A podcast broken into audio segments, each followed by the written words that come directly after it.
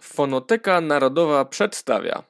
Maksymilian Maria Kolbe Dlaczego dobrzy cierpią? Rycerz Niepokalanej Luty 1924 roku. Gdzie szczęście? Rycerz Niepokalanej Styczeń 1922 roku. Świętość. Rycerz Niepokalanej Marzec 1922 roku. Bodaj czy nie przedwczoraj zadał mi nieznany to pytanie – Dobrzy zazwyczaj cierpią, a złym nieźle często się powodzi. Gdzie tu sprawiedliwość? Pan Bóg jest nieskończenie sprawiedliwy, prawda? Tak jest. Inaczej nie byłby Bogiem, więc Pan Bóg musi za każdy dobry uczynek nagrodzić i każdy zły ukarać. Żaden czyn, żadne słowo, żadna myśl nie ujdzie jego sądu. A teraz, czy jest na świecie człowiek, choćby najgorszy, który by nigdy nic dobrego nie uczynił? Takiego nie ma. Każdy przecież czasem obowiązek swój dobrze wypełni, albo miłosierdzie okaże bliźniemu, albo coś innego dobrego przecież mu się trafi. Otóż jeżeli ten człowiek tak źle żyje, że po śmierci należy mu się piekło, kiedy mu Pan Bóg za to trochę dobrego zapłaci? Kiedy? Na tamtym świecie. Ależ tam tylko piekło go czeka. Więc na tym. Następnie, czy jest jaki człowiek, choćby najlepszy, który by nigdy nic złego nie popełnił? I takiego nie ma.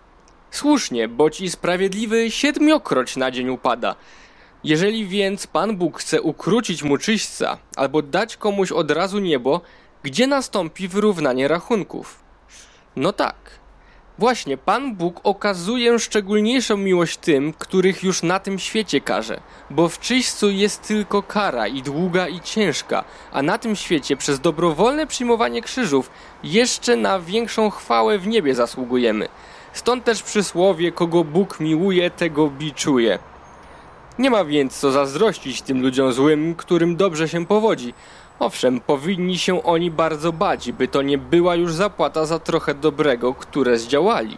Wszyscy szczęścia pragną i za nim gonią, ale niewielu je znajduje, bo nie szukają tam, gdzie ono jest.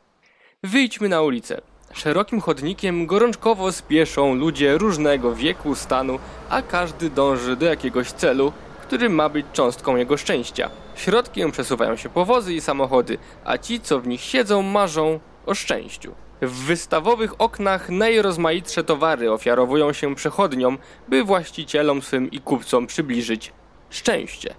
Gdzie spojrzysz, wszędzie zobaczysz spragnionych szczęścia. Lecz czyż ci wszyscy są pewni, że u kresu swych zabiegów obejmą skarb tak pożądany? Jeden z nich wytknął sobie za cel nagromadzenie dóbr materialnych, pieniędzy. Jeszcze do kresu swych życzeń nie doszedł, więc goni dalej. Czy jednak dojdzie? Im więcej dóbr gromadzi, tym bardziej się do nich zapala, tym więcej pragnie. I choćby cały świat posiadł i jeszcze zazdrośnie na księżyc spoglądnie, pragnie więcej i więcej, coraz szybciej nabywać i coraz trwalej dzierżyć. Ileż pracy, zabiegów, poświęcenia, zdrowia kosztowało go to, co posiadł i ileż jeszcze trudów go czeka. A jeżeli choroba nawiedzi, fortuna nie dopisze, złodziej okradnie, wreszcie przecie w końcu przyjdzie i śmierć.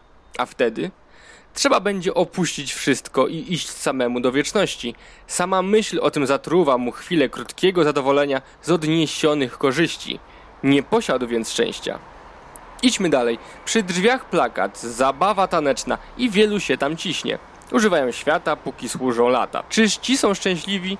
Czyż nie zapragną większego, pełniejszego, słodszego kielicha rozkoszy? Szukają coraz to nowszych przyjemności, a w końcu wpadają w przesyt, odczuwają granice a przecież pragnęliby szczęścia bez granic i bez końca, więc i ci go nie znajdą.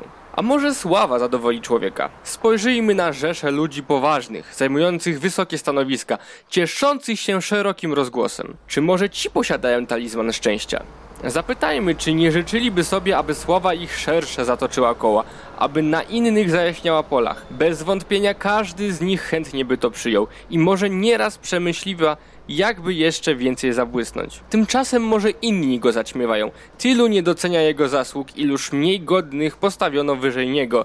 Wreszcie i sława to kryształ bardzo kruchy. Wielu niedawno jeszcze sławionych znajduje się teraz w cieniu zapomnienia, a w końcu i jego odwiedzi śmierć. A po niej? Cóż pomogą pochwały ludzkiej pomniki, jeżeli wieczność będzie nieszczęśliwa? I w tym więc szczęścia nie ma. Lecz bogactwo, rozkosze życia i sława są raczej udziałem wyjątków, gdy tymczasem szczęścia pragnie każdy. Za wielkie jest serce człowieka, by je można było zapełnić pieniądzem, zmysłowością lub zwodniczym, choć odurzającym dymem sławy. Ono pragnie dobra wyższego, bez granic i wiecznie trwającego. A takim dobrem to tylko Bóg. Człowiek z natury dąży do udoskonalenia się nie tylko fizycznego i umysłowego, ale także moralnego. To też w historii ludzkości spotykamy wszędzie ludzi uważanych za coś wyższego niż tylko ponad zwykły tłum, ale także ponad uczonych, ludzi zwanych świętymi. Po upadku jednak pierwszego rodzica zaćmiony umysł nie mógł znaleźć jasnej drogi do duchowego wydoskonalenia, ani też osłabiona wola nie miała dość sił, by nią kroczyć aż do heroizmu. Stąd pojęcia świętości niejasne lub fałszywe. Już chińscy filozofowie wyróżniają ludzi żyjących na wzór duchów i stawiają ich ponad mędrców. Świętość ta polegająca na dokładnym wypełnianiu praw boskich, to jest doskonałości i prawdy, miała charakter czysto naturalny. Lepiej wyobrażali sobie świętość Grecy. Chociaż bowiem cnotę uważali za coś naturalnego, to jednak świętość była dla nich zbliżeniem do bóstwa, a Platon w dialogu Eutypron dowodzi, iż świętość dlatego właśnie jest miłą bóstwu, że jest świętością. Nawet zmysłowy Epikur pisał księgi o świętości i pobożności względem bogów. Wręcz przeciwne pojęcie świętości wyrobiło się u buddystów – Wedle nich cały wszechświat jest zły, a bogowie to nieszczęśliwi, którzy podobnie jak ludzie dążą do wyzwolenia. Mnich buddyjski opuszcza koło rodzinne i minie, by zniszczyć swą naturę i zabić w niej zarodki przeszłych istnień, wyniszczyć się w ekstazie i dojść do nirwany.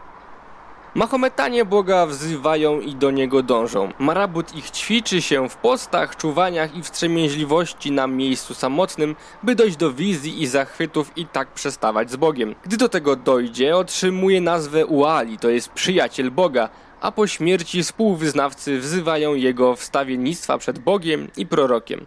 Wstawiennictwo to ma się okazywać przez cuda.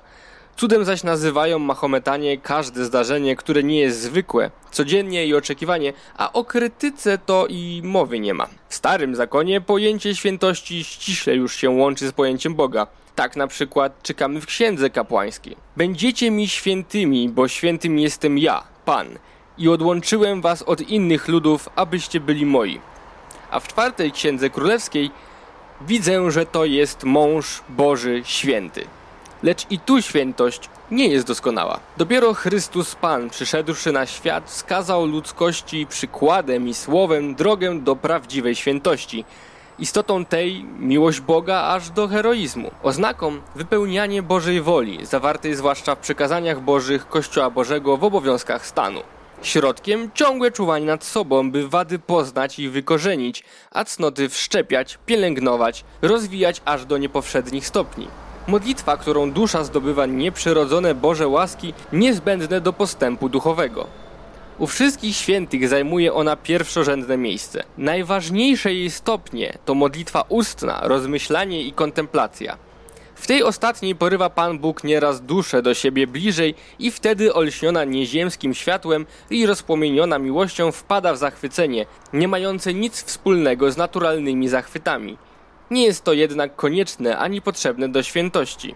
Papież Benedykt XIV pisze: A żeby kanonizować sługę Bożego, wystarczy mieć dowody, że on uprawiał wzniosłe i bohaterskie cnoty, do których nadarzała mu się sposobność odpowiednia do warunków i stanu jego osoby. Stąd też, jak mówi Henryk Jolly, Kościół zaliczył w poczet świętych nie tylko mnichów obok książąt i księżnych, królów i królowych, cesarzy i cesarzowych, ale także kupców, nauczycieli, ogrodników, rolników, pasterzy i pasterki, adwokatów i doktorów, skarbników i urzędników, żebraków, służących, rzemieślników, szewców, cieśli i kowali. Fałszywe jest też ogólne przekonanie, że święci nie byli podobni do nas i oni odczuwali pokusy, i oni upadli i powstawali, i ich nieraz przygniatał smutek. Osłabienie paraliżowało zniechęcenie. Lecz pomni na słowa Zbawiciela, beze mnie nic uczynić nie możecie. I na owe świętego Pawła, wszystko mogę w tym, który mnie umacnia. Nie ufali sobie, lecz całą ufność w Bogu pokładając, upokarzali się po upadkach, szczerze żałowali, duszę z brudu w sakramencie pokuty zmywali, a potem z większym jeszcze zapałem przykładali rękę do dzieła. I tak upadki służyły im za szczeble do coraz wyższej doskonałości i stawały się coraz lżejsze. Gdy święta scholastyka spytała swego brata, świętego Benedykta, czego potrzeba, by dojść do świętości, otrzymała odpowiedź: Trzeba chcieć. Czytał